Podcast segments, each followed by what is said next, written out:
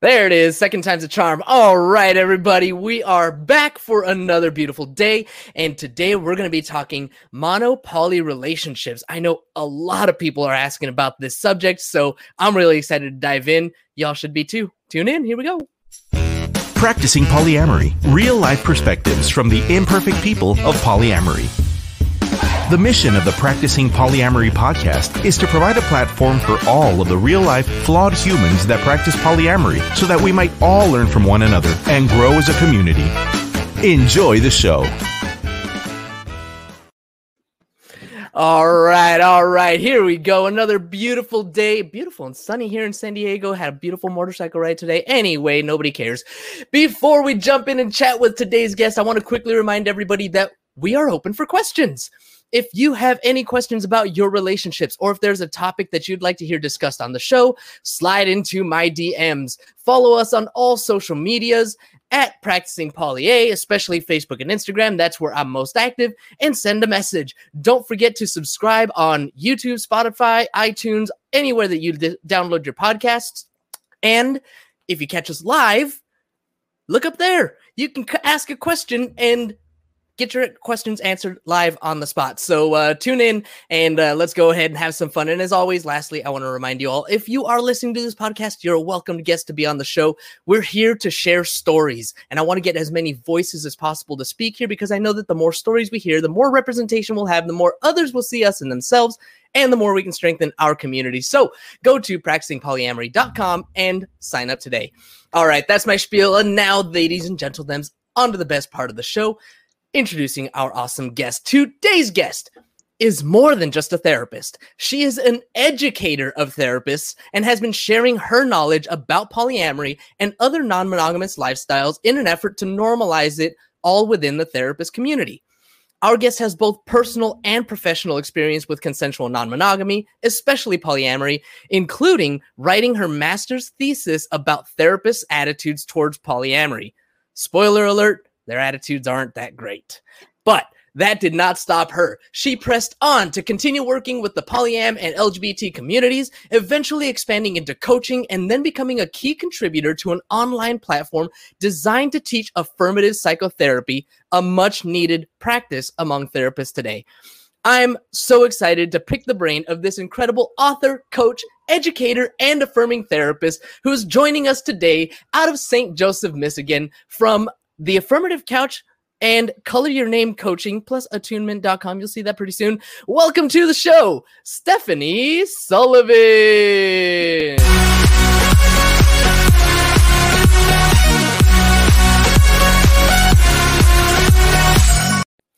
There it is, Stephanie. Thank you so much for hanging out with me today. I really appreciate really appreciate it. Well, thank you so much for that amazing introduction, and I'm so excited to be here. I love the the energy. it's you know a little bit of what I do. I, I like to have a good time. I always say, if you ain't laughing, you ain't living. So let's laugh a little, let's have some fun, and let's uh, dive right in. Let's just uh, start off with telling me a little bit about yourself. Uh, you know, like I read in the intro, you had your master's thesis on therapists' attitudes towards polyamory. Uh, I mean, where where did that inspiration come from? Come from? Have you been polyamorous basically your entire adult life, and you're like, I'm going to study this and write about it? Actually, no. It was it was kind of the opposite. Um, I didn't even hear about polyamory until I was in grad school, really, or hmm. actually get an understanding of it. Um, I'd always been, you know, throughout college, I was interested in sexuality and sexuality education and being affirmative in, in that sense. Um, but in terms of like relationship styles, I didn't really know anything about it um, until someone actually, my cohort came to me and we had to write a paper. And he said, do you want to do it on polyamory? And i said oh let me let me look into that. What is that? Um, and it honestly became kind of a passion project of mine. No one that i like in my class really knew what it was um, and it was really interesting to me. And the more that i learned about it in the academic sense the more i was interested in it in a personal sense. Um, mm-hmm.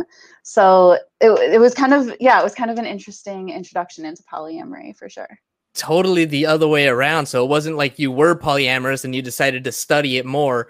You just started studying it and then you're like, oh, this kind of fits for me. Yeah, absolutely, absolutely. And I was in a monogamous relationship at that at the time. Um, the relationship ended for other reasons, but mm-hmm. um, after that relationship ended, I was like, okay, I'm gonna dive right in. I'm gonna explore polyamory, and I'm gonna do this. And I was uh, in polyamorous relationships for a few years, uh, and I really, really loved it. I'm currently monogamous again, um, but I still identify like kind of in the middle of that spectrum now as ambivalent. Mm. Oh, hello, Kat. Sorry, she likes to join the show sometimes. yeah, yeah. Uh, I, you know, just a little bit of bio on on you, just what I read. Two cats. Uh, what were their names? Chai and Chewy. Did I get that right? Chai and Chuli, like patchouli. Chuli. Chuli. Which one was that that just topped up? Uh, Chuli. Chuli. Hi, Chuli. Oh, oh, too cute. I love it. Uh, those of you who are just listening to the podcast, uh, you might want to check out the YouTube because that is one cute cat. anyway, all right. So, um, mono-poly relationships. You wrote a whole thing on this, which is where this this idea, this topic came from. Uh, mm-hmm. but were you ever in a mono-poly relationship? So Sort of. So usually when we think of mono-poly relationships, we think of a monogamous person and a polyamorous person, and the polyamorous person is actively like uh, dating other people. Mm-hmm. Um, that hasn't been the case for me. Um, but I would say that I identify as ambiamorous, like kind of in that polyamorous spectrum. Um, and my partner right now is monogamous. Um, and so you know, there is definitely kind of a little bit of a twist to my current situation, mm-hmm. but I've worked a lot with mono-poly relationships in therapy as well. But before we dive into that, uh, can mm-hmm. you just define what ambiamory means to you?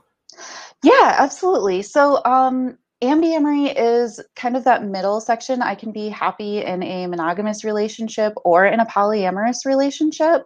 Um, you know, when we're a lot of times in the community, I think there's a lot of binary thinking, like it's an either or this or that type of uh, thought process. Um, and, you know, I, I into that for a long time as well. But, you know, as I was polyamorous, um, I realized there are also things that I really enjoy about being monogamous. And mm-hmm. when I'm monogamous, there's still things I really enjoyed about being polyamorous. So um, it's kind of the intersection of, of those two things, kind of the middle ground can just happy either way. Not going to make a difference.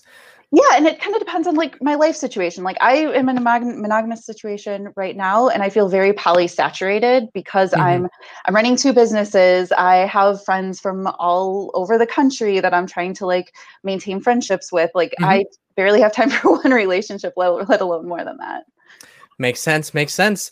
And I mean, that's totally legitimate, right? Like, we, anybody can be polysaturated at just one relationship. It all depends on, you know, how much uh, time and space and energy that that one relationship takes up. That doesn't make people any less polyamorous. You know, it's just this is the only the one relationship that I'm in right now. Exactly. Yeah. Cool. So in therapy, we you you have had uh, multiple mono-poly couples, and how exactly does how how do people find themselves in that situation? How does how does one a couple come to you and say, "Hey, uh, I'm poly, he's mono." Like, how did we not know this beforehand? I think there's a a struggle in our society right now, uh, and maybe historically as well, where monogamy is what is pushed on us. That's all we see in Disney movies. That's all we see in romantic comedies. It's, you know, you get a love triangle and you have to choose which person mm-hmm. you want to be with. Um, and so I think a lot of people uh, discover polyamory later in life. Um, sometimes early in a, in a relationship, sometimes after they've been married for 12 years and have two children. Mm-hmm. And so then they realize I think this might fit me. Um, and they that's how they end up in my office a lot is they're kind of in this place of they had a relationship agreement and maybe their relationship was actually in a really good place until someone maybe found out about polyamory or something like that and then want to kind of renegotiate their agreements in a way that their partner had never really thought about before. Um, the other way that I see people is that, you know, one person is monogamous, one person is polyamorous, and they just happen to meet and they fall in love. And now they have to navigate these two differing um, thought processes and mm-hmm. relationship styles. I'm gonna have you speak on on either one of those. I'll I'll, I'll give you the choice. Uh, I guess which one do you see most commonly, and how do once they come to you, once therapy is sought, how does this mono-poly couple move forward? Well, I think mono-poly relationships are some of the more difficult uh, things to navigate. It's um, not unlike a couple who you know one person really wants to have children and the other person doesn't really want children um, right like once once you've made that decision the decision's kind of been made um, so sometimes the couple does end up breaking up or um, de-escalating their relationship mm-hmm.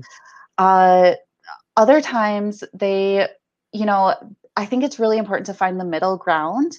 How can you find enjoyment out of your relationship when the two of you are together? And how can you find satisfaction maybe when that poly partner is on a date? Or or how if the poly person isn't actively being polyamorous, how can they find satisfaction in their friendships as well? Um, so there's a lot of different like moving parts in those relationships. So those are the things that that the couple is facing and that's that those are the things that the mono partner right probably needs to do is find those hobbies uh, find mm-hmm. friendships find other ways of spending their time when their poly partner is uh, out on a date or whatever. Um, and one of the things that you said was that it doesn't always work out right? I mean is that essentially i don't know i mean I, I'm, I'm thinking about it. When people come to you, is it typically, I'm guessing, their goal to maintain the relationship? And is that the same as your goal as a therapist? That's a good question. Um, a lot of times when people come to me, their goal is to answer that question actually can we make this work um, can we find mm. the middle ground and so, a lot of times, my work as a therapist is trying to help them navigate that answer and find that answer for themselves.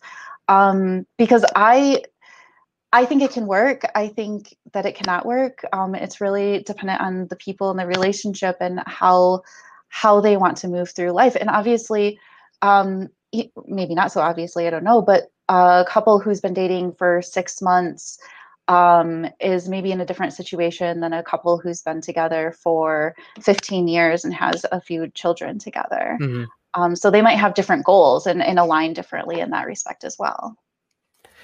And if their goal is to find a way to make it work, what are some what are some steps? Like what what are the first things that you would tell somebody if I'm coming to you and I'm saying, "Hey, you know, I'm monogamous.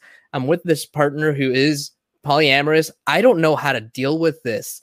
What what's the mm-hmm. first thing that you're going to tell me?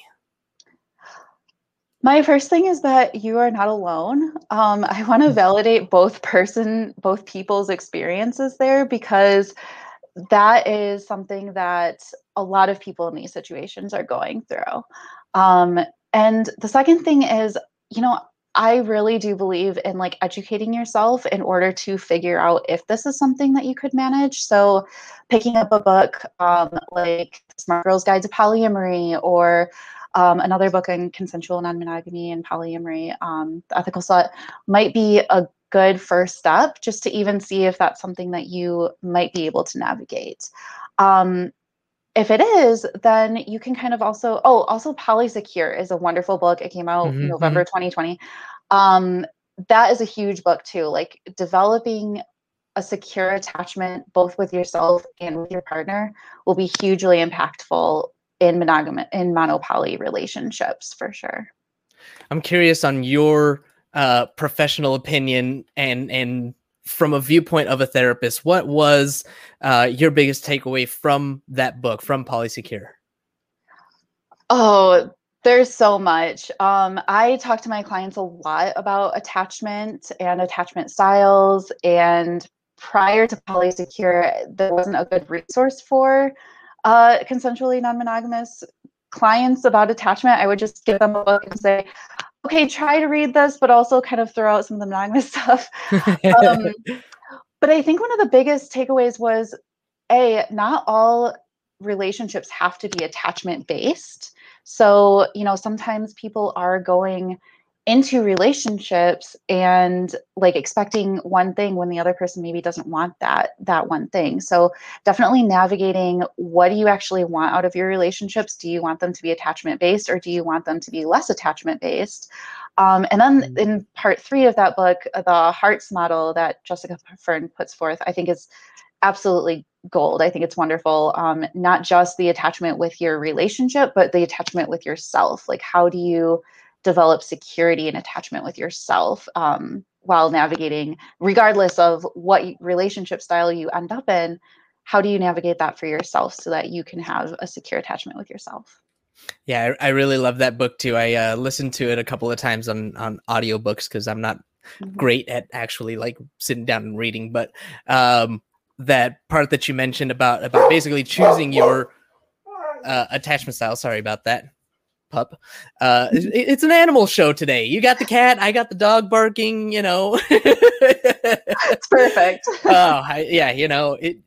Such is life. Um, but yeah, that that uh, was I saying? Oh, being able to choose your your attachment styles. I mean, that's so important in our polyamory. I mean, how does that apply, and how does that apply in a mono-poly relationship. I mean, I I'm throw, spitballing here, just just kind of throwing thoughts out, thinking out loud.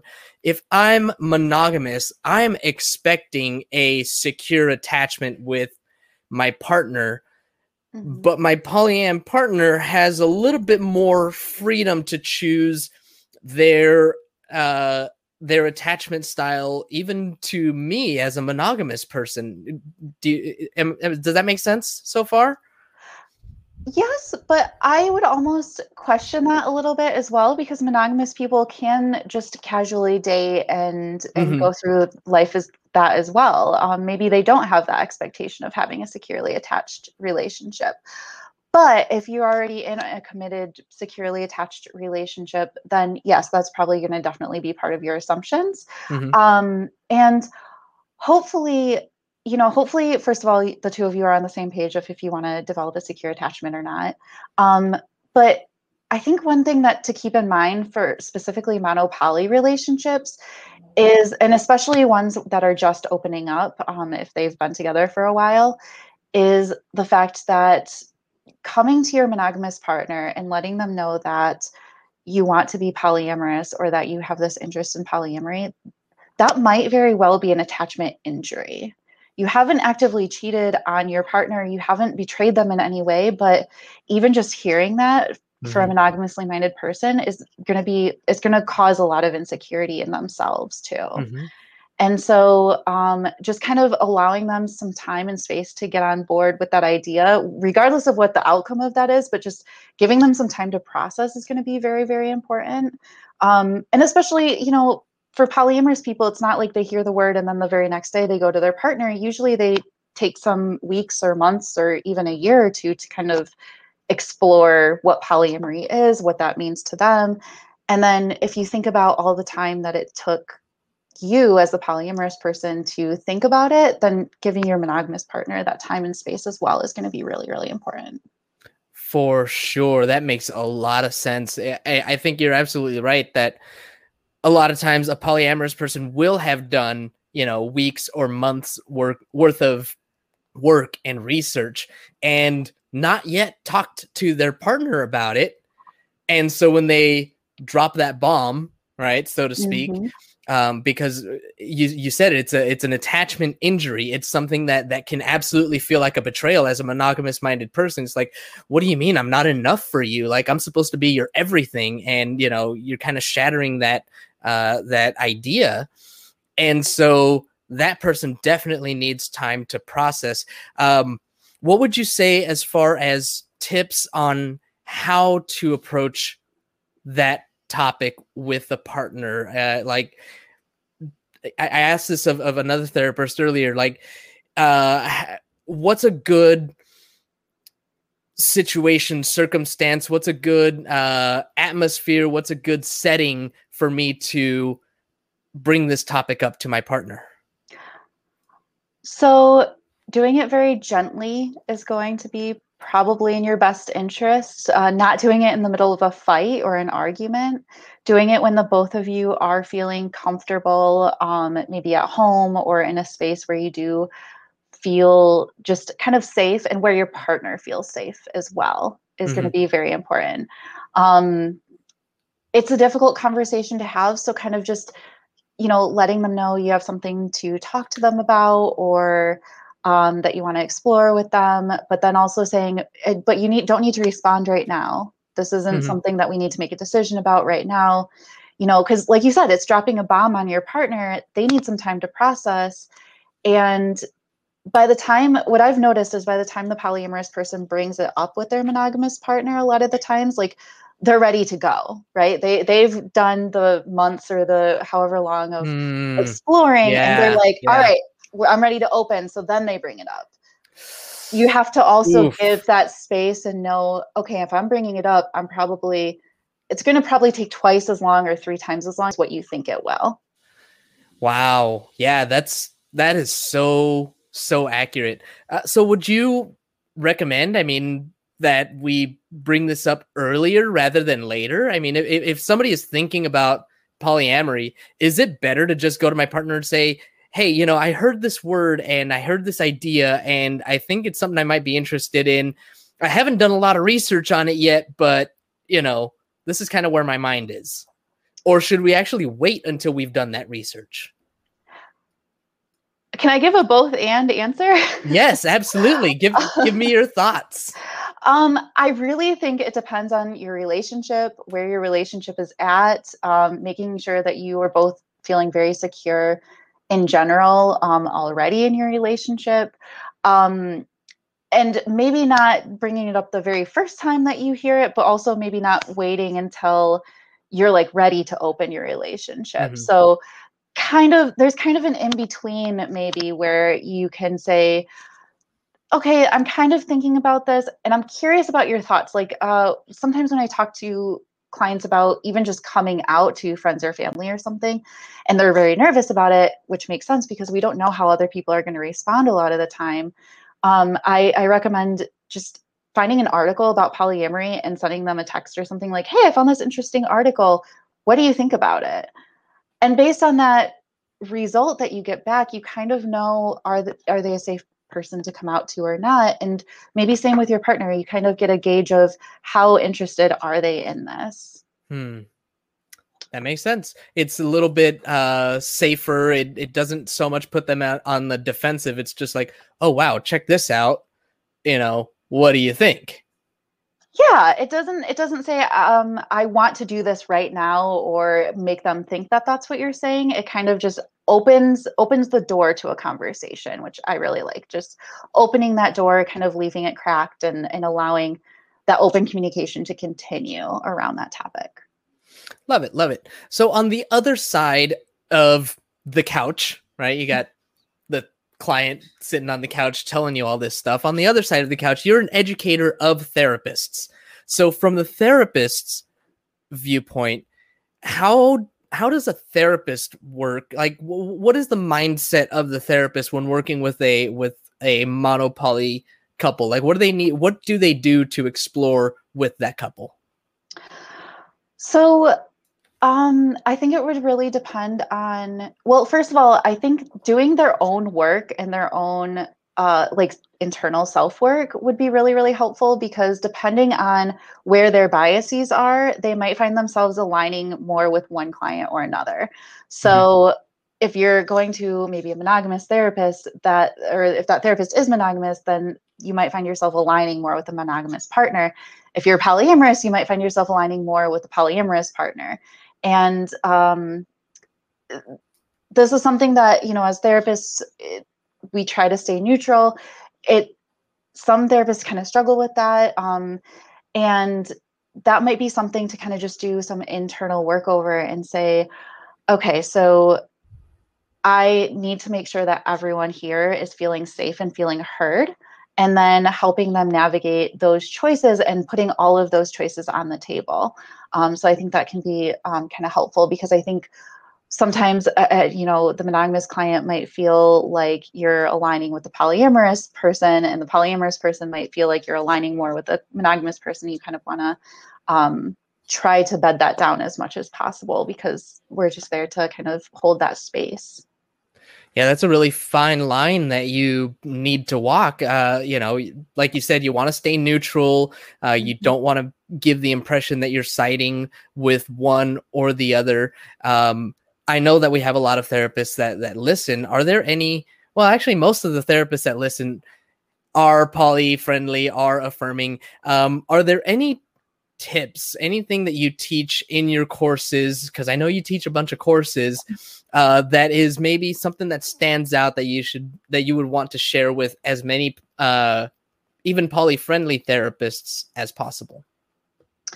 For working with mono poly relationships, um, Gosh, that's a good question.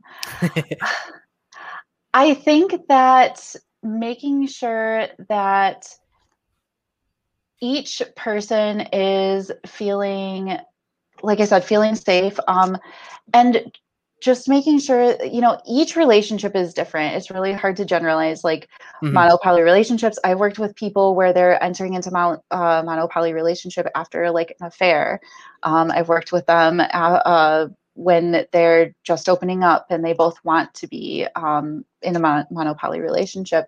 And so just kind of making sure you're gathering all that background information is helpful. Mm-hmm. Um, and making sure that you're getting that uh, secure base, like even in the therapy room, and that you can kind of create that secure base in the therapy room so that each person kind of comes can come and feel feel supported. Um, I like to kind of, you know, I like to kind of maybe do at least one or two sessions individually with each partner to make sure that they're both um, able to kind of feel heard and really express what they're each feeling mm-hmm. since they are on such different spectrums. Um, so I do like to make sure that I am getting some individual sessions in there as well, even if I am working with a couple.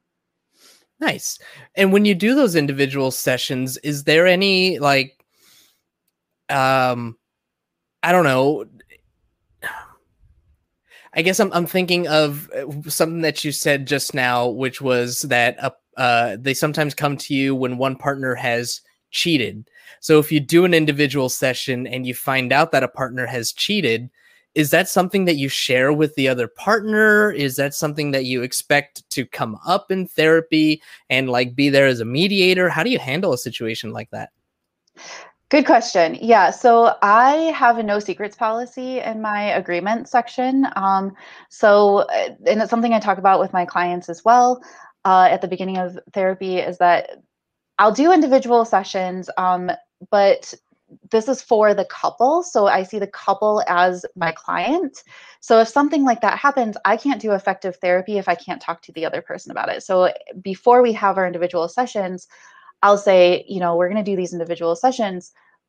Things might get back to your partner, um, but we'll talk about it beforehand. So if someone individually told me they had a, an affair that their their other partner doesn't know about, we then process it in the individual individual session and say, okay, do you want to bring this up in our next session? Do you want to tell your partner separately?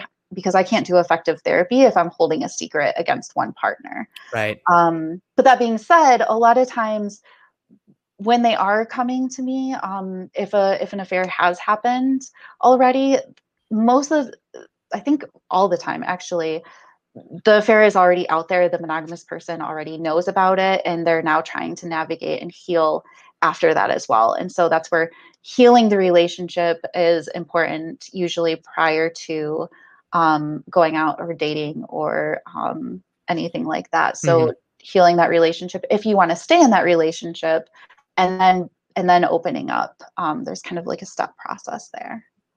Yeah that totally makes sense and and that is i don't feel like there's another way really uh, to be successful in a mono-poly relationship unless you heal that relationship first. So in the case that there is any kind of infidelity you will not say okay go ahead and be poly whatever it's like no no no no bring it all back.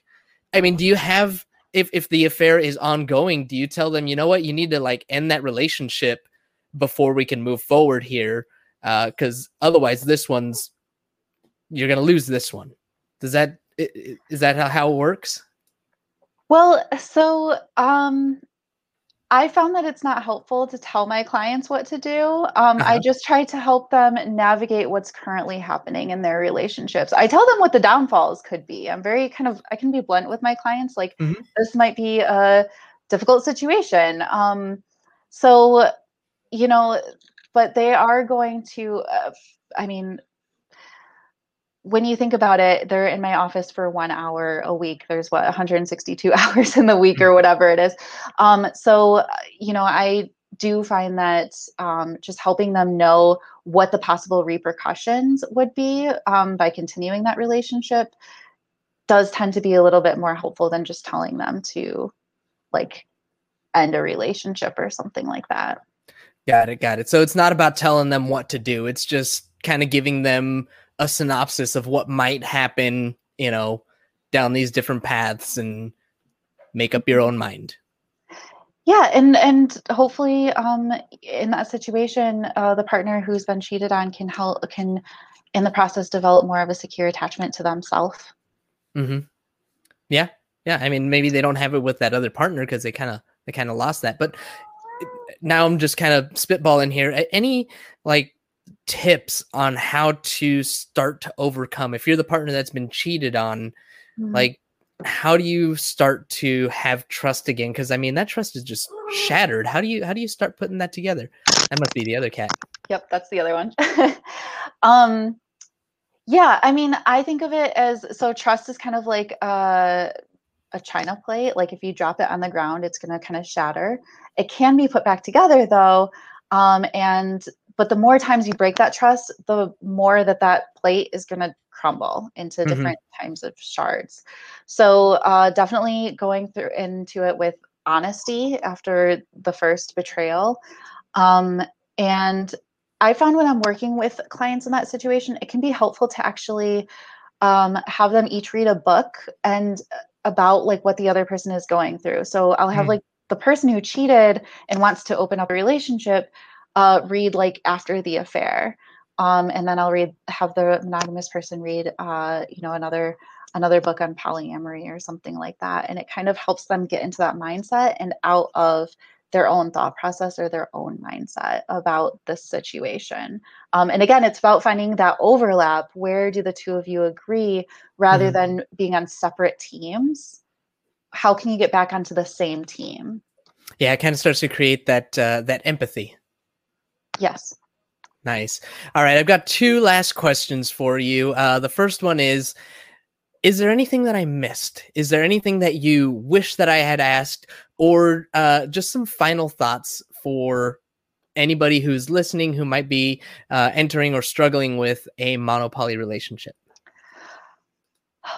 Um, yeah, well, I think that uh, so if you are in a situation in a mono-poly relationship, or even if you're a therapist who is helping clients navigate mono-poly relationships, uh, I would really recommend looking into some resources of like what are the pros and cons to monogamy and polyamory, and what can each of those relationship styles learn from each other.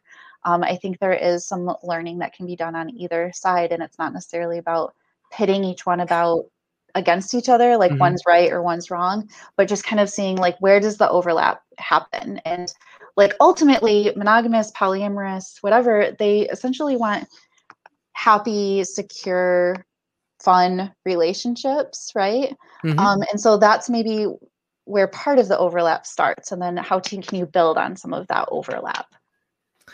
Got it. Okay Sorry, I was, I'm as distracted as you are by that cat. I'm so sorry.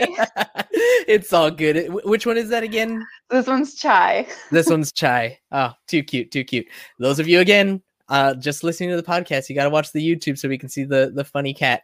Um, all right. The last thing that I want to ask you, uh, if somebody wants to work with you, if they want you to be their therapist or their coach or anything like that, uh, how can people get in touch with you, and where can you serve them? Yeah, so if you want to work with me as a coach, you can find me at coloryournamecoaching.com and fill out the contact form. Uh, if you want to see me as a therapist, you do have to be located in the state of Michigan, um, but you can contact me through attunement, A T T U N E hyphen M E N T.com.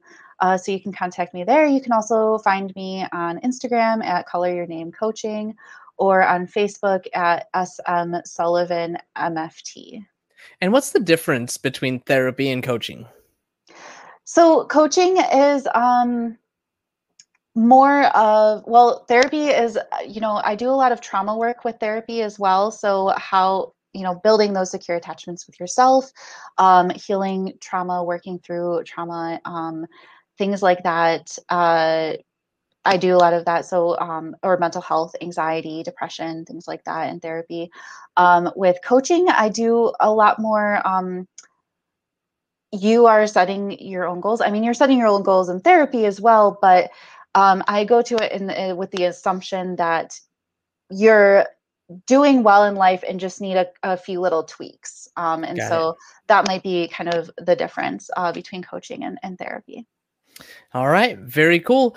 Well, uh, thank you again, Stephanie, so much for spending some time going over this uh, really important topic that I know a lot of people are struggling with. Uh, just thank you for your time, thank you for your input, thank you for your insight, and I hope that everybody gained some uh, some really good value from this. Thank you, thank you so much for having me on and inviting me. I really enjoyed it. No problem, no problem. Would love to have you again. Uh, so thank you, and a thank you also to our live audience for tuning in. As a reminder, when we're live, you get no commercial interruptions, but the same can't be said for those podcast downloads. So if you want to avoid the commercial interruptions, be sure to catch us live Monday through Wednesday, right here, 2.30 Pacific time. Uh, or sign up for Patreon where you'll get access to our commercial free RSS feed and support the show. Don't forget to subscribe on YouTube, wherever it is you download your podcast. And if you haven't already, please leave us a review. We'll really appreciate it. That's all we've got, everybody. Thank you all so much. And as always, have a nice day. Thank you for tuning in to the Practicing Polyamory podcast. Would you or someone in your polycule like to be a guest? Sign up at practicingpolyamory.com and join the conversation. Please support us by subscribing, liking, and following us on social media at Practicing Polya by clicking any of the affiliate links on our website or by subscribing at patreon.com slash practicingpolya.